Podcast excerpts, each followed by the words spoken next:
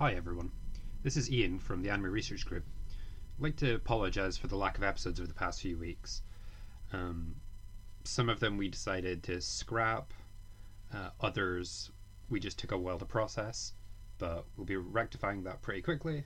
There'll be one up later today, knock on wood, uh, and we'll be releasing the backlog over the next week or so, and we'll get back to a regular release schedule uh, as soon as we can and I think we can thank the coronavirus for that.